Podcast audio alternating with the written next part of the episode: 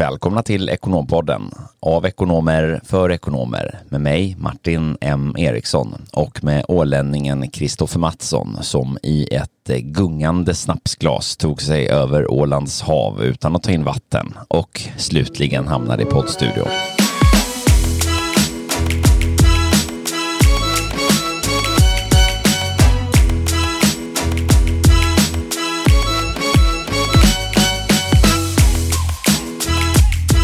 Helan går, sjung hopp faderallan lallan lej och helan går.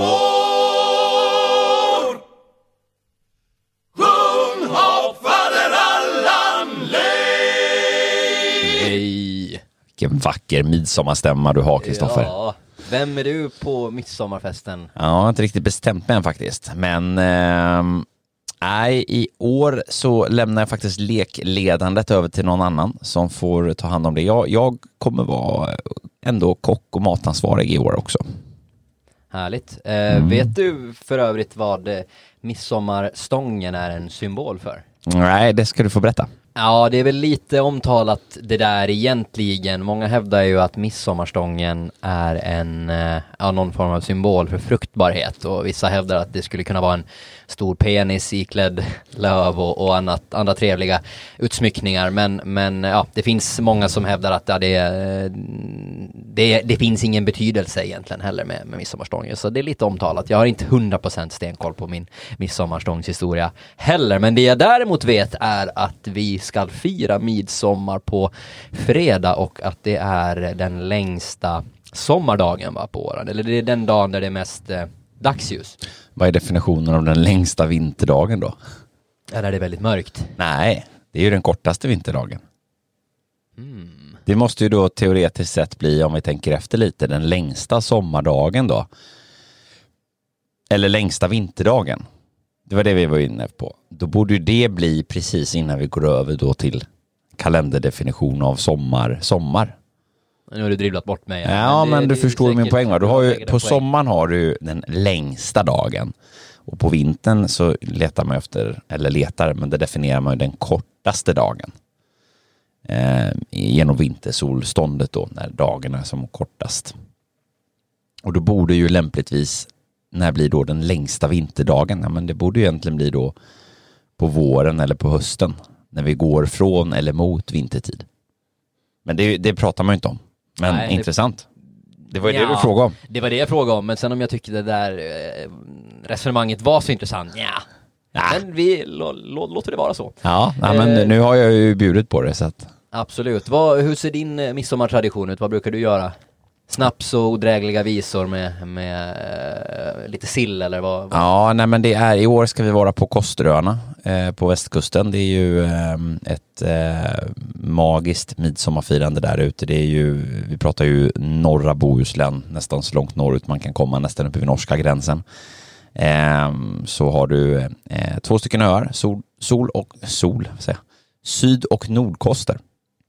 Och eh, de är ju bilfria de här öarna. Så att det är superhärlig natur där ute och det har ju exploaterats ganska mycket också sista åren med trevliga restauranger och, och det finns väldigt mycket aktiviteter att göra så att det kommer att bli en, ett midsommarfirande i, eh, i eh, aktiviteternas spår. Vi kommer nog att hajka öarna första tror jag på förmiddagen och sen så blir det lite lunch och annat på eftermiddagen. Jag kommer att vara där faktiskt redan från och med onsdag. Härligt. Så att det kommer att bli, eh, bli mycket fysiskt där ute med trail och klipplöpning och kajakpaddling och annat kul. Det låter ju magiskt. Ja, och sen eh, blir det säkert midsommarstång och massa party på kvällen som vanligt. Jag ska till Åland och fira midsommar själv. Det ska bli väldigt, väldigt trevligt. Jag har ju svikit mina åländska vänner nu och firat på svenska sidan eh, tre år i rad. Så att nu är det dags att återvända hem. Det ska bli väldigt trevligt. Ja, men det är väl kul att variera lite. Ja, ja, ja absolut. Det Få är ju perfekt. Få det, det, det bästa av båda världar. Eh, Mm. Sen en annan grej som jag gått och funderat på, vi pratade om det här tidigare, men det är säkert eh, fler därtill som har samma problematik. Men alltså det här med iPhones, jag tycker ju att iPhone 12 mini har en fantastiskt bra storlek för att vara en telefon i fickformat, jag som inte går med så mycket andra väskor och andra attiraljer. Men jag skulle ju egentligen vilja ha en telefon med bättre, med bättre batteritid och då har de ju liksom krämat på med alla processorer och alla andra grejer i telefonen men då minskat ner batteriet. Så att den är ju, du går ju knappt en dag utan att du behöver ladda den. Nej, det går inte en dag. Nej. Vi har ju haft samma telefon ett tag. Nu har jag ju bytt till en iPhone 13. Ah, en Va- upgrade ja. Vanlig 13. Men jag tycker att den är för stor. Batteritiden är ju perfekt, alltså jämfört då med, Mm. med den här 12 Men nej, jag är helt enig med dig. Jag ska försöka nu ha lite is i magen och, och eh, ro ut den här sista stormen så man kan lägga vantarna på, eh, vad blir det, iPhone 14 som kommer till hösten. Ja, exakt, det stämmer. Får vi se hur den är. Det, man skulle ju haft en, en kombination här emellan, det här varit perfekt. Jag tycker ju nästan att den här minimodellerna, både 12 och 13 mini, är lite för små.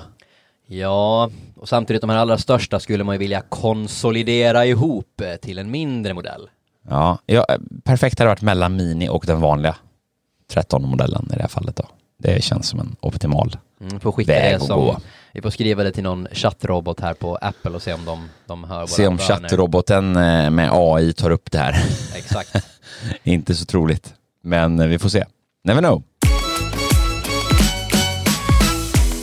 Dagens ämne är eh, rafflande intressant och vi tänkte idag vända oss till ja, men alla ekonomer där ute, men både er som jobbar med koncernredovisning, är nyfikna på vad koncernredovisning är och vad det egentligen Eh, ja, men skillnaden mellan kanske konsolidering och koncernredovisning och vilka komponenter som driver komplexitet i det och så skulle vi också vilja vända oss till alla där ute som kanske ifrågasätter varför man har en så jobbig koncernredovisningsekonom som begär massa underlag och rapportering etc. Eh, så att eh, lite bildning kring koncern, koncerner egentligen och vad det innebär. Mm. Exakt så.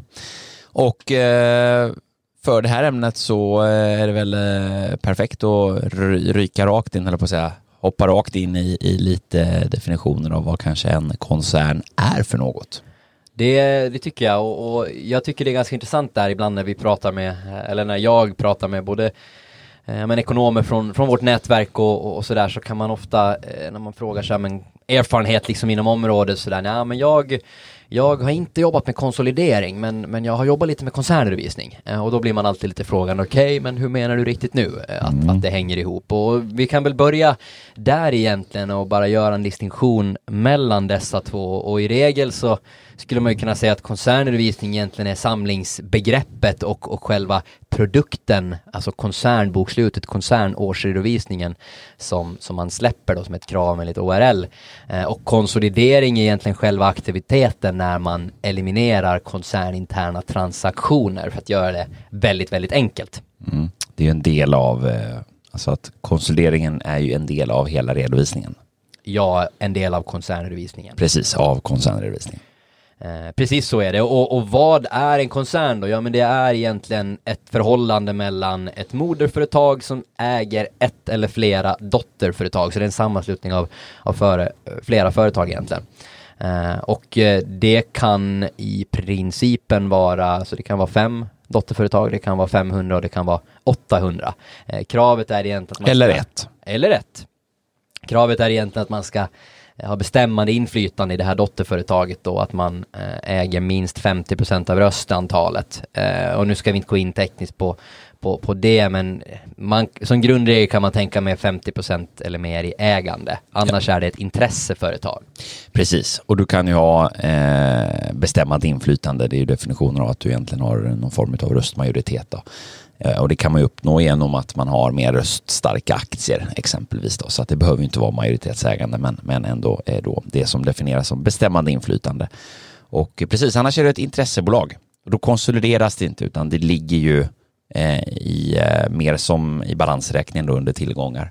Ja, precis, men även då eh, re- resultatmässigt så ska ju den, den procenten då som du äger i ett intresseföretag ska ju ändå konsolideras in, men det är vissa andra regler då, man, man får inte göra eh, koncern mm, så att säga koncerntransaktioner, skatt, det är egentligen skattetekniska frågor. Det här då när man får flytta pengar emellan bolag och, och sådär så att vi ska inte gå in i de detaljerna men grunden är ju att även liksom utländska bolag, kommanditbolag, handelsbolag eh, etc ska ju liksom in i koncernen men det här är då också ytterligare några saker som gör koncernredovisningen lite mer komplex då eh, summerat. Och eh, för att dra en liten slutkläm på det här så skulle man väl kunna säga att ja, men koncernredovisningen upprättas då som om ett moderföretag och ett dotterföretag vore ett ett enda AB eller en enda ekonomisk enhet. Eh, så oberoende om hur många, hur många eller hur stor den här eh, den här gruppen sen blir. Och vem, Martin, måste upprätta en koncernredovisning då och får alla göra det? Ja, alla får göra det, men alla måste ju inte göra det. Exakt. Utan eh, det finns ju då eh, enligt årsredovisningslagen 7 kolon 1 om vi ska gå på detaljnivå i den eh, så är då huvudregeln att alla koncerner eh, ska göra detta eh, men i praktiken då är det enbart större koncerner. Precis, så i regel då, för att göra det enkelt, så, så är det noterade koncerner eller om man uppfyller då mer än ett av den här klassiska eh, 50 miljoner medelantal eh, i bolaget, eh, 40 miljoner balansomslutning, 80 miljoner omsättning. Eh, den här samma då som som eh, egentligen definierar ett, ett större bolag enligt K3 regelverket. Eh, så, så det är det man utgår från. Och i regel så görs den här konsolideringen då, alltså kravet att man ska göra det en gång per år, en koncernredovisning då, en konsolidering eh, vid varje räkenskapsårs slut då. Och sen kan man ju göra det med fördel varje kvartal, vilket är ju väldigt vanligt för börsnoterade företag som rapporterar, eh, släpper kvartalsrapporter. Då är det ju tvunget att göra det. Sen kan man ju göra det mer eller mindre light också varje månad. Det är ganska vanligt med managementrapportering till exempel, rapporterar upp siffrorna, hur ser det ut för oss och då gör man ju kanske en, en informell konsolidering då. Uh, och vi skulle väl för dem som, som tycker att uh, inte riktigt har liksom greppat termerna ännu bara vara inne på det här med koncerninterna transaktioner och i regel så är det ju då, jag säger i regel hela tiden, men tänker två stycken Mm, två stycken dotterföretag som ägs av ett och samma företag som säljer eller köper saker mellan varandra. Man kan ju utnyttja eh, det då skattemässigt. Det är till exempel en koncernintern eh, transaktion. Eller då att man vill uppnå kanske, vilket ju är väldigt vanligt varför man bildar en sån här struktur, att man vill kapa overheadkostnader och ha samma ekonomifunktion etc. uppe i moderbolaget eh, och för att sköta all administration neråt till dotterföretagen. Då fakturerar man oftast en, en management fee eller liknande till de här dotterbolagen för den administrationen. Och det blir ju en intäkt för moderbolaget och en kostnad för dotterbolaget och det är ju någonting som inte då i slutändan ska påverka den, den, de konsoliderade siffrorna för det blir bara låtsaspengar om man uttrycker det så. Men det är ju likt, eh, det ska ju vara intäkter och kostnader i det enskilda bolaget så att alla dotterbolag sen i sig släpper ju en egen årsredovisning men mm. det ska inte vara med i koncernens årsredovisning. Just det, den man vill ha den konsoliderad precis som du beskriver, som att det vore en enda, en enda enhet. Exakt. Eh, och det kan man också ta med sig. Eh, K, vi pratar mm, K3 och K2 eh, och eh, koncernredovisningar är alltid enligt K3. Eh, så att eh, ja, det kan man också ta med sig. Betyder ju dock att man kan ha dotterbolag som redovisar enligt K2. Exakt. Men därav lite de här jobbiga frågorna som kanske dyker upp senare när man ska ha då detaljsvar eh, från dotterbolagen eh, för att man då ska upprätt, upprätta den enligt K3-regelverket och då har man då inte det förberett i, i, i eh, dotterbolaget så, så kan det bli lite extra frågor som dyker upp eh, i samband med, med eh, koncernredovisningen. Men det kommer vi in på lite senare.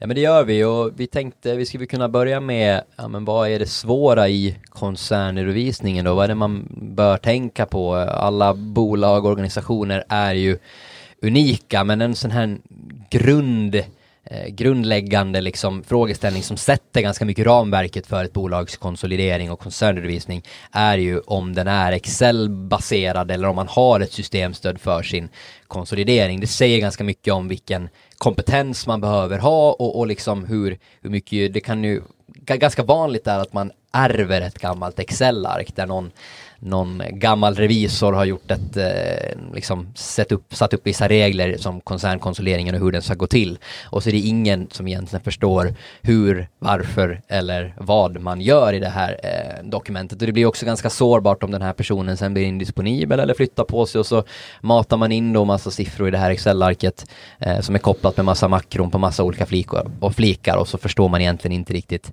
varför. Så det är ganska viktigt, så en grundläggande fråga också som man bör inventera om man till exempel antingen sitter i linjen då och är intresserad av att ta en, inta en ny roll just att få en förståelse för hur konsolideringen ser ut idag och vilket stöd man har. Mm, precis, och de här, eh, de här Excel-arken kan ju vara Eh, precis som du själv är inne på, de, det är ju högst varierad kvalitet när man har sett dem eh, och eh, olika nivå av beskrivning också Eh, och förklaring till hur man tänker. Och sen är det ju ytterligare en aspekt då, som ju handlar lite om vad det är för typ av verksamhet man har i dotterbolagen. Tänker exempelvis då om, om man ju har en ganska, det inte händer så mycket från år till år utan det är ganska samma typer av eh, transaktioner och samma eh, samma hantering i, i koncernredovisningen från år till år. Då är det ganska lätt att bara rulla fram ett år.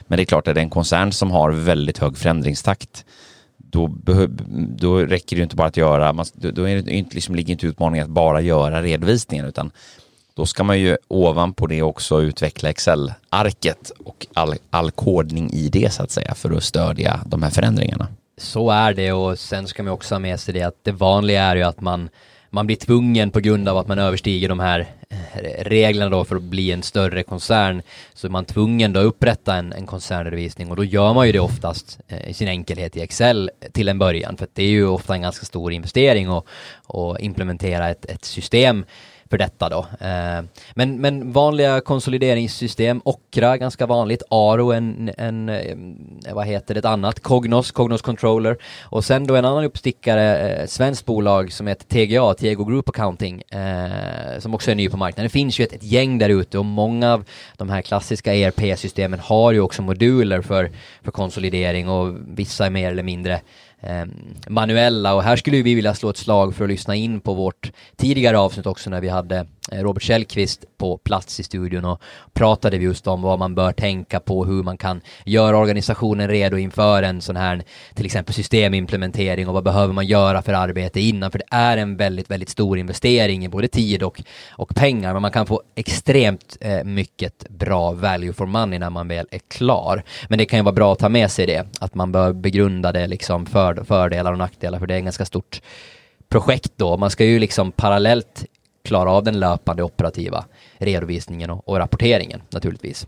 Mm, men utöver att förstå ehm, eh, hur vi gör det här då i, i antingen Excel och förstå logiken som är uppsatt i, i konsolideringen då i Excel eller då eh, det systemstöd som man har för densamma så eh, finns det lite andra eh, parametrar som, som påverkar och driver komplexiteten i, i koncernredovisningen. Eh, och den största kanske av dem har att göra med det här med koncerninterna transaktioner och koncernmellanhavanden. Precis, man, man får ju någonstans börja med att här, man behöver identifiera de här och här har ju alla olika organisationer olika Eh, system och, och, processer för att göra det här och det som blir intressant i den här frågeställningen är att väldigt ofta så så ligger det ju i moderbolaget, eh, det är ju deras intresse att ha en bra rapportering uppåt från respektive dotterbolag.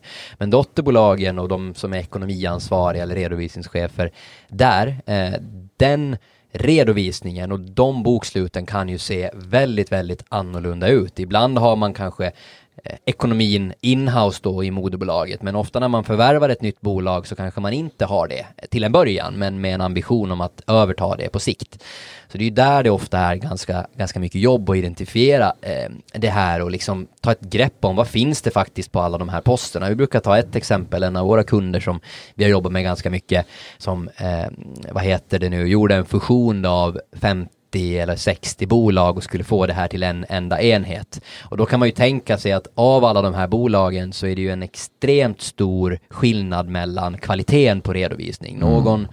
Något bokslut är upprättat av en mindre redovisningsbyrå, några bokslut är reviderade av revisor, eh, några bokslut kanske eh, frun eller mannen i, i, i familjen, i, i, familjeföretaget har upprättat och man kanske inte har stenkoll på vad som är det ena eller det andra. Man hittar konst i inventarieförteckningen och, och, och allt vad det kan tänkas vara och göra liksom en identifiera allt detta och, och sen då sätta en bra struktur för hur ska man, eh, när, varje gång det här händer så ska det här ske. Eh, mm. och få då de personerna att förstå värdet i det, för det är ju inte, det är ju väldigt sällan som de liksom själva har bett om mer jobb bara för att de blir uppköpta till exempel.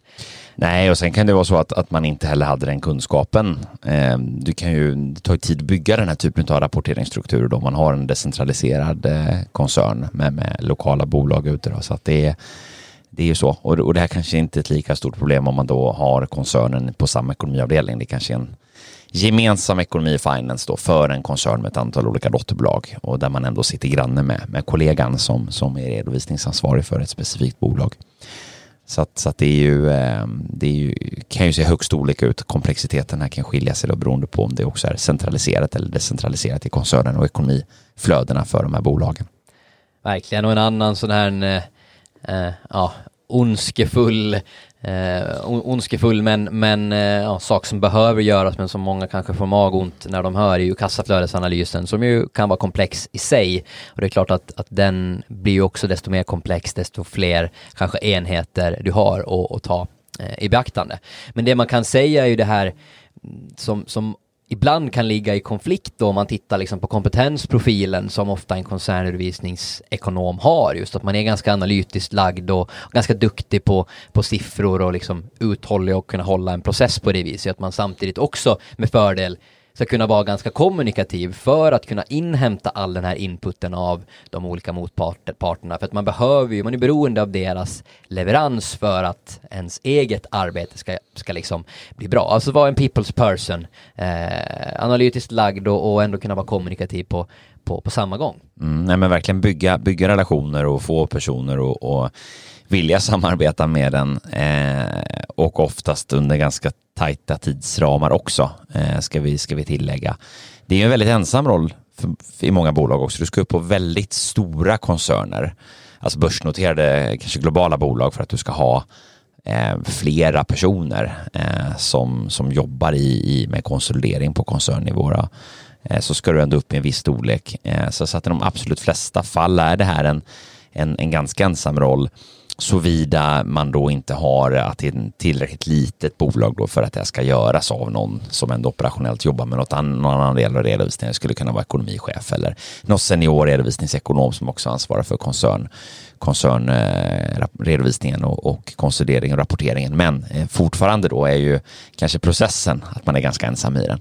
Nej men så, så är det verkligen och det är ju väldigt vanligt att till exempel ekonomichefen eller CFO gör det här på egen hand för att det blir krav på det och så ligger man där i gränslandet någonstans att okej, okay, ska vi faktiskt ha, vi, kan vi äska resurser till att ta in en person på heltid för att göra enbart konsolideringen eller hur ska vi faktiskt fördela arbetsuppgifterna och då kanske det ofta blir en konsult eller en specialist som kommer in och gör det här på kvartalsvis mm. basis och, och, och, så vidare. Så att det här är ju mycket frågor som du och jag jobbar med hur man kan bygga och modellera det här på ett effektivt sätt. Ja, precis. För ofta kan det ju eh, handla väldigt mycket om hur designar vi en sån här eh, FTE, alltså full time employment, eh, en, en heltidsresurs eh, till exempel. Och hur designar vi den rollen för att den också ska ha någonting att göra andra delar av året? Absolut att givetvis jobba då med, med delar av, av koncernredovisningen löpande så att man får eh, lite enklare, enklare process när man väl sitter runt årsbokslutet. Men också finns det mycket annat som personen kan bidra med eh, på, på bolagsnivå i stort. Då. Det kanske är ett extra stort systemintresse, man kan driva den typen av frågor. Eh, alternativt då givetvis lite tyngre och mer komplexa analyser eller eh, vad det nu än må vara. Så att här finns ett, ett utrymme också att, att designa, eh, designa upp egentligen de här rollerna på ett sätt som, som stärker eh, fler delar av finance-funktionens processer eh, utöver då bara själva eh, koncernredovisningen och konsolideringen och rapporteringen som har eh, med koncern att göra. Och för att ta följetong eh, på ytterligare då saker som eh, eh som driver komplexitet i en koncern och, och det jag precis eh, var inne på här angående frekvensen så blir ju det en sån, sån sak som också eh, påverkar komplexiteten. Alltså hur ofta gör man det här? Håller man det här på månads eller kvartalsbasis löpande under årets gång så underlättar det ju eh, underlättar det då koncernkonsolideringen eh, eh, vid bokslut. Medan ett bolag som eh, dammar av det här efter ett år och så ska man köra köra det här då när man har ett helt, ett helt verksamhetsår i ryggen där det har hänt massvis med saker eh, under ganska tajta tidsramar så, så är det klart att det blir då mer komplicerat allt annat lika.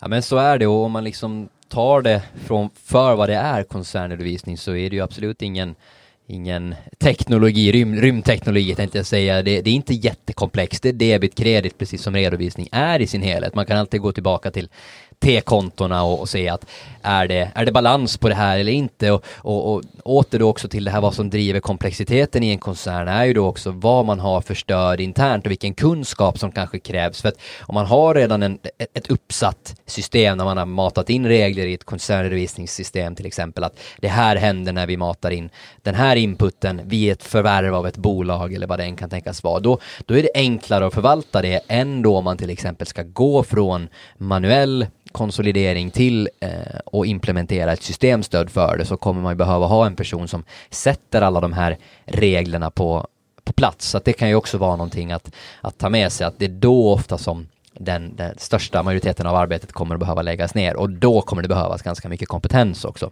Mm. Precis. Eh, vi var ju lite inne på det också tidigare och diskuterade lite grann om, om hur eh, eh, Eh, hur strukturen i, i redovisningsgruppen ser ut och var då redovisningen ligger. Vi tangerade tidigare just, men var ligger dotterbolagsredovisningen? Alltså är det en, en decentraliserad koncern med helt fristående legala enheter som, som har en egen finance-funktion eh, med kanske olika verksamhetsgrenar, helt olika sätt att driva sin redovisning, kanske olika systemstöd till och med eh, Ehm, och olika kvalitet således också i redovisningen. Eller är man eh, en och samma ekonomifunktion där man då också adderat till detta har en koncern att så att säga redovisa och rapportera. Det är ju givetvis en stor skillnad i hur komplext det blir. Verkligen, och man kan liksom lita på den inputen man får. Vilken kunskapsnivå har motparten så att säga? Och som jag var inne på tidigare, vem har upprättat bokslutet? Det är inte alltid sagt att bara för att en extern redovisningsbyrå har gjort det så är det top notch utan eh, ja, är det ett reviderat bokslut hade det varit revisorer att titta på. Det brukar kunna vara en bra sådan kvalitetscheck som jag var inne på, på tidigare för, mm. som också i slutändan kan leda till, till eh, mer korrekthet. För det här är också så, om man inte följer det här i alla led så kommer ju revisorn sen som granskar koncernredovisningen att komma med de här frågorna och då kommer det bli ganska mycket mer jobb där och då istället. Så sätta upp en bra process tydligt eh, och en struktur för hur man ska göra är ju verkligen att, rekommendera. Men när vi ställer ut fakturor internt då ska det vara på det här med det här bolagsnumret på fakturan så att det automatiskt eh, flaggas som en koncernintern transaktion mm. och så vidare. Ja men precis och därav blir ju mycket det, alltså man ska prata om, om processeffektivitet och annat så blir ju mycket även rollen på koncernredovisningsnivå en väldigt beställande funktion just för att underlätta informationsinhämtningen, precis som du beskriver, så, så handlar det om att bygga de här reglerna i redovisningen för att underlätta eh, underlätta hela konsolideringen. Eh, och gör man det då på ett likalydande sätt i, i hela bolagsgruppen eh, så, så, så blir det betydligt enklare. Så dels underlätta, dels att beställa där och sen så att, att, att då tydligt definiera den, den process man har för redovisningen underlättar revisionen också. Så man, man besparar sig tid att man ju vet vad som har gjorts och dessutom så är man ju inte lika sårbar heller som organisation om man, har, om man då har en, en bra dokumentation och bra, bra upprättade processer. Så många av de rollerna vi ser och som vi tillsätter och rekryterar, det är ju ganska mycket designjobb i det, alltså för de här personerna att, att faktiskt komma in och, och, och städa upp är väl att ta i kanske, men, men bygga strukturer och processer runt det. Eftersom det ändå är en, en viktig del i redovisningen, men också en, en del som inte görs eh, allt för ofta, till skillnad från den månatliga löpande. Så är det. Vi var inne på frekvens och, och då kan, snubblar vi ju också in på det här med vad som faktiskt händer under ett räkenskapsår. Alltså mm. vad har man för, för day to day business och vad kan man tänka sig att ska komma? Jag menar det är ju mycket vanligt att man förvärvar bolag, alltså flera bolag i kvartalet, i månaden och, och det är också viktiga frågor att ta till sig när man sitter då och ska eventuellt rekrytera in en koncernredovisningsekonom eller koncernredovisningsspecialist. Att vilka förkunskaper bör man ha och vad skulle man eventuellt kunna ta in som extern konsulthjälp vid de här specifika tidpunkterna. Eh, men det är ju ytterligare aspekter som driver just den här komplexiteten och men, förvärv av bolag, avyttringar av bolag. Vi har liksom goodwill över världen, vi har kanske förvärv av utländska bolag, då ska det vara valutakurser, att det ska tas upp till, till rätt kurs på balansdagen och så vidare och så vidare. Och någonting som bara för att göra det ännu mer komplext så bör man ju också beakta då tidpunkten på året som det här eh, görs. Alltså säg då att man köper ett, ett bolag i mars och så förvärvar man ett, ett andra bolag i april och sen så avyttrar man kanske ett bolag i oktober. Ja, och inte ju... första varje månad heller utan Nej. tolfte och nionde och Exakt, sextonde. så då är det ju hela tiden en värderingsfråga att ja, kan man räkna med hela den här, ofta så nöjer sig revisorn med en månads eh, intervall då, men oberoende så då ska du ju räkna med då endast de månaderna vars eh, till exempel de intäkterna och det resultatet är hänförligt under den perioden som det har varit i bolagets ägo. Så det gör ju det här hela extra komplicerat. Framförallt om man eh, jobbar i då det manuella landskapet i Excel, då ska du hålla koll på allt detta manuellt då.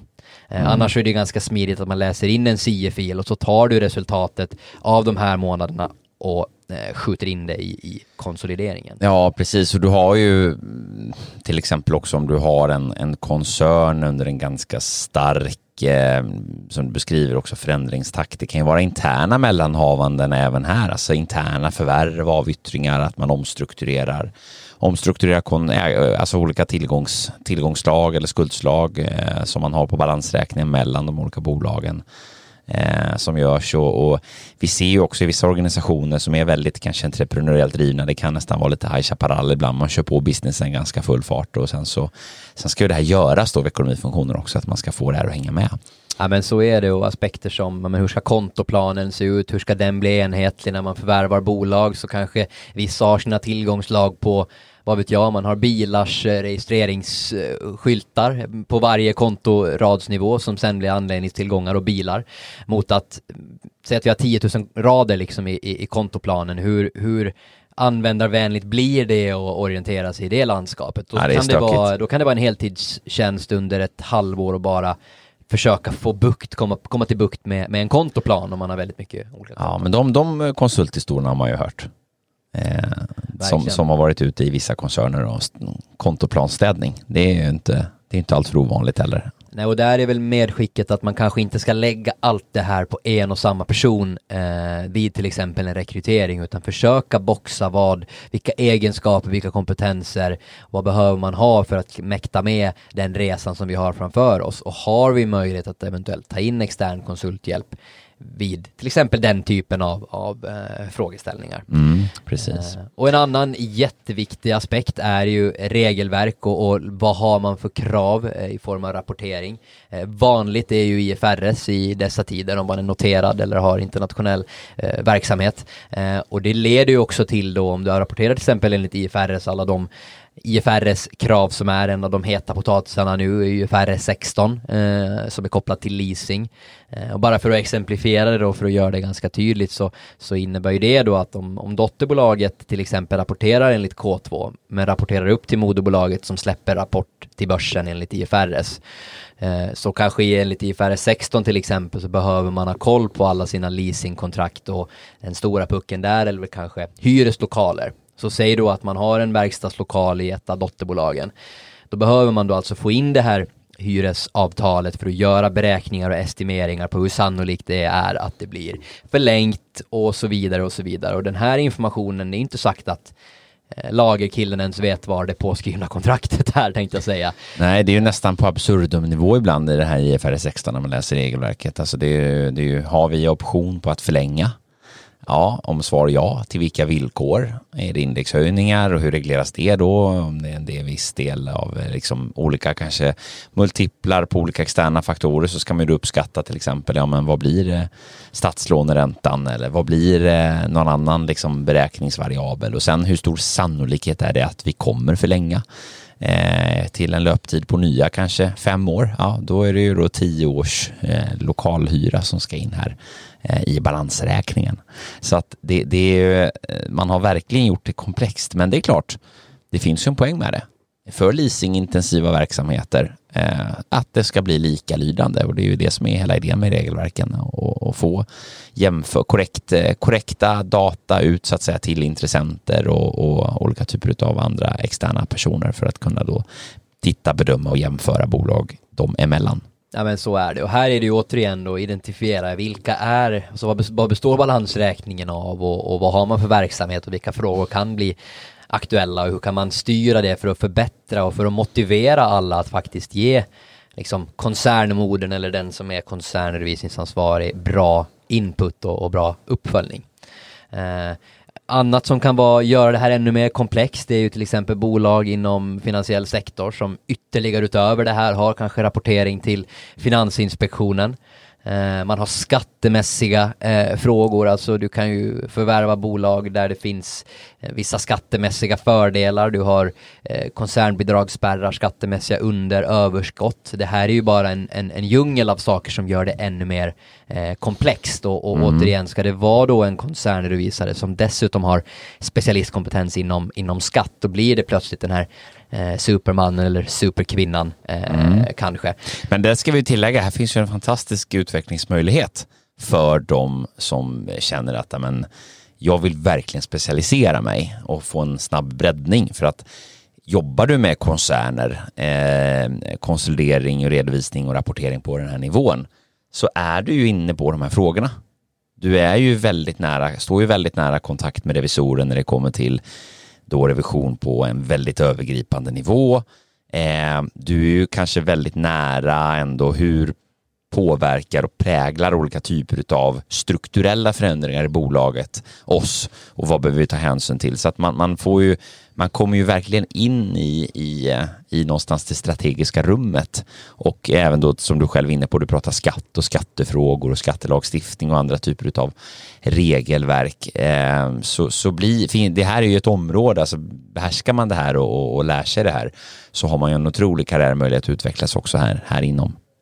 Verkligen, eh, helt klart och då är vi ju lite inne på det också med, med karriär och kompetenser och, och, där skulle vi verkligen vilja slå ett slag för den här vetgirigheten och, och som vi var inne på tidigare i IFRS. Det, det är omöjligt för någon att vara liksom, ja men det skulle vara en IFRS-specialist och som är väldigt, väldigt ajour på, på, på, men du vet då finns det IFRS-specialister som är specialiserade på IFRS 15 intäkter och någon annan som är på IFRS 17 och någon annan som är på IFRS 16 eller 9 finansiella instrument eller vad den kan tänkas vara. Så att en person som har en förmåga att kunna lösa eh, situationer och frågeställningar som uppstår, ja men veta var man ska titta för att hitta informationen, det är ja, en väldigt, väldigt eftertraktad. Problemlösare. Ja men exakt. Det är det, men det är det man är här, för att man är inte, man kan inte alltid ha svaren på alla frågorna. Eh, eftersom det också är så sällan det händer så ska man också ha respekt för att det kan ha föränd förutsättningar förändras. Ja, jag tycker många stänger ofta in sig här kring det här med bransch också, att det är, det är väldigt, väldigt läskigt att, att ta in någon med,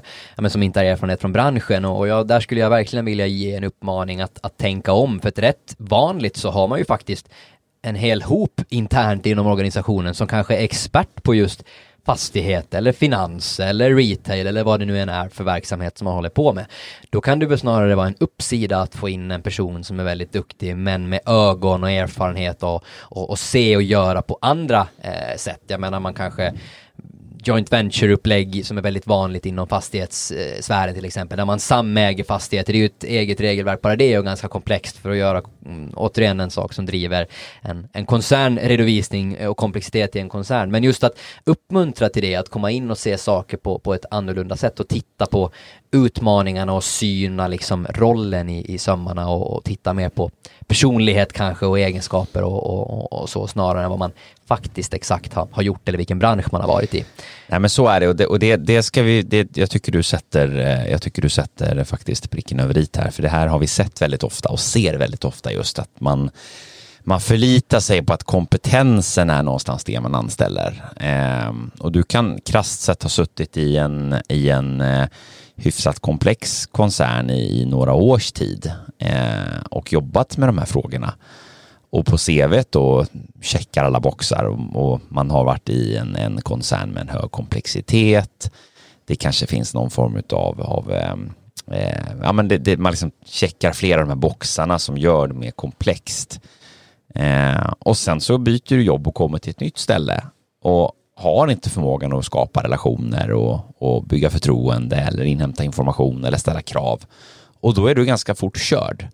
Hur bra du än kan det här i teorin så, så måste du kunna orientera dig eh, också bland människor och i, i nya miljöer.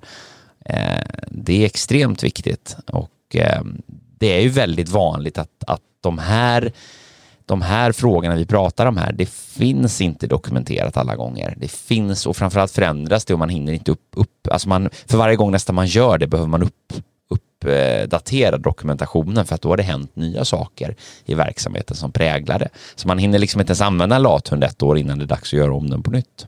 Verkligen, och, och där återigen slå ett slag för också respekten för, för detta och för personer att sätta sig in i den konsolidering, i den struktur som råder på ett bolag, om vi pratar till exempel rekrytering och tidpunkt för att rekrytera. Ofta så har man en ganska, men lite väl optimistisk eh, liksom, synsätt till det här att ja men, men vår, vår, nu har vår koncernredovisningsansvarige här sagt upp sig och, och kommer att lämna oss här 12.31 eh, och då får vi in en person här i mitten på december innan jul, några dagars upplärning och sen har vi den på plats och, och, och så tänker man sig att den här personen då ska ska, ska ratta ett helt koncernbokslut efter årsskiftet och, och det är ju enligt mig eh, en galen filosofi eh, utan snarare så att man kanske sitter och tittar bakom ryggen under det bokslutet och lär sig och är med och är delaktig. Man kanske inte kan räkna med så mycket faktisk operativ leverans eh, från den första stunden. Eh, så att därav då möjligheten kanske se över det här med konsultlösningar för att överbrygga den perioden. För man brukar ju kunna säga det att om en, en två månaders onboarding eh, liksom i en, i en kanske en rekrytering och där dock konsulter som ofta är kanske lite vanare med att ha sett många olika typer av konsolideringar och kanske har en förmåga att sätta sig in i det lite snabbare. Eh, då är det en annan sak, men annars i regel så är väl, eh, tror jag, eh, onboarding och, och ge det verkligen tid, eh, tror jag är ett, ett, en bra idé Ja, nej men så, så, är det och det, det är förenat med alldeles för mycket risker annars. Eh, att, att tro att någon ska sättas in på ens en månad och göra det här, det, och det är precis som du beskriver, det, då ska du ha en extremt erfaren person eh, snarare än, än, eh, än normalfallet faktiskt. Eh, så det ska man ha respekt för. Och, och också dock komma ihåg givetvis distinktionen mellan huruvida man då har jobbat med det här löpande under året. Det kan ju dock vara så att du kommer in i en ganska krattad roll. Eh, man har en koncernredovisare som lämnar och sen ska man sätta sig in i det här. Men om det är en koncernredovisare som nio månader av tolv gör något helt annat i organisationen och tre månader av tolv jobbar aktivt och intensivt med då eh, koncernens eh, redovisning och eh, bokslut så att säga, då har man ju en utmaning. Så att, så att det beror ju lite på. Det finns ju dock de, finns undantag såklart från det här också när det, när det är ganska krattat för att man jobbar med det löpande under året och, och så är det förberett och man vet hur man går in i. Men även där såklart så ska man ha respekt för att det finns en, en tid för, för att sätta sig in i, i nya kontexter. Så är det och vi kan ju konkludera att det är en väldigt eftertraktad kompetens det här och det är ju liksom anställningsbarheten, man blir ganska anställningsbar om man tycker att det här området är, är intressant och, och just att ja, men, man kanske är lite people's person men man gillar siffror. Det är ju egentligen en väldigt, väldigt social roll det här i många, många fall som ju kanske många har fördomar mot och det är ju naturligtvis skiljer sig extremt mycket från organisation till organisation. Men det skulle vi verkligen vilja slå ett slag för att, att det är en ganska social roll även om den i vissa fall kan vara ganska ensam och det har ju att göra med att ofta så är det konsolidering i småskala eller i större skala, men då får man ju liksom försöka hitta saker runt omkring då. Alltså det finns ju många saker man kan göra för att stimulera den då ensamheten, kanske just de frågorna. Eh, och som sagt, ta mm, rådfråga oss och modellera, hur kan man titta på roller? Ja, men det är ungefär 25 procent som är koncern specialistrelaterat och vad ska man titta på, vad ska man göra övriga tiden? Eh, det är jätte, jätteintressanta frågor och jag menar det man kan säga är ju också att konsolideringen kommer ju precis som alla andra områden inom finance-funktionen bli mer och mer digital och IT-driven. Man kommer att jobba mycket, mycket mindre manuellt och jobba mer med med att inputen ska vara så bra som möjligt och du ska kunna ta bra affärsbeslut mot liksom bakgrund av det som den spottar ut och ta mer eh, beslut i realtid. Så att rollen kommer också förändras. Mm, exakt, och eh, mycket finns att göra på det här området och vi, eh, vi sitter och modellerar de här, de här rollerna och de här, eh, de här områdena eh, från tid till annan ganska mycket ska jag säga. Det har varit det har varit en, en, en, nästan orimligt hög efterfrågan tycker jag. Ja, jag behöver en bra koncernredovisare och helst igår. Det har man ju hört några ja. gånger och det är nog många där ute som, som tycker och tänker och känner så. Och där har vi också en uppmuntran till till er ekonomer där ute som är lite nyfikna på en liksom, karriär inom eh, koncernredovisning. Jag skulle vilja säga att eh, det här är ju ekonomi, det här är finance liksom på alla avdelningar. Det är ju koncernens bokslut liksom. Och, och inte vara för rädd heller om man inte har gjort det. För att där kan man ju diskutera med oss, är jag lagd för att göra det här? Alltså en, där kan man ju inventera sin personlighets eh, Eh, sina, sina skills helt enkelt. Alltså vad, vad har man de förutsättningarna för att faktiskt flyga och lyckas i en sån här roll? Är man duktig på att lösa problem? Är man eh, riktigt vass på att inhämta information och skapa och bygga relationer och dessutom gillar att lösa eh, tekniska, redovisningstekniska utmaningar och, och eh, även då bygga strukturer och beställa ut i organisationen och ha lite lead och ägarskap på sitt område så så är ju faktiskt det här ett område som man kan växa ganska mycket även om man då inte har faktiskt jobbat eh, hands-on med det här tidigare. Så att jag tycker inte man ska vara för rädd heller och närma sig det här i, med, rädslan för att det känns så främmande. Så att vi hoppas ju att vi, vi eh, med det här avsnittet också har, har avdramatiserat lite eh, och, och gett lite mer eh, kunskap om de olika komponenterna som man då kan titta på och ta med i beaktande för att förstå lite bättre Eh, vad man har framför sig inom det här området. Verkligen, det är inte så tråkigt som det låter. Det är, det är fantastiskt roligt när man får det att hänga ihop. Eh, ja, snarare så faktiskt ska jag säga. Just att det händer så sällan så det är ju det, är det, är det som gör att det blir roligt, att det blir verkligen inte samma sak varje ja, månad. Någonstans så blir det ju du som har liksom hela den holistiska bilden över hur allting faktiskt hänger ihop. Så att jag menar bara det om någonting skulle ju kunna vara väldigt stimulerande och, och, och få sitta och ratta det på toppen så att mm. säga. Eh, så att är ju verkligen eh, en, en shout-out ute till alla nya nyfikna och, och, även om man har frågor kring hur man ska bygga sin funktion och, och konsolidering framåt, man kanske vill lämna att man har haft en konsult på timme eh, vid varje kvartal eller liknande och har funderingar eller vill ha vårt bollplank så att säga i de frågorna så är vi idel öra.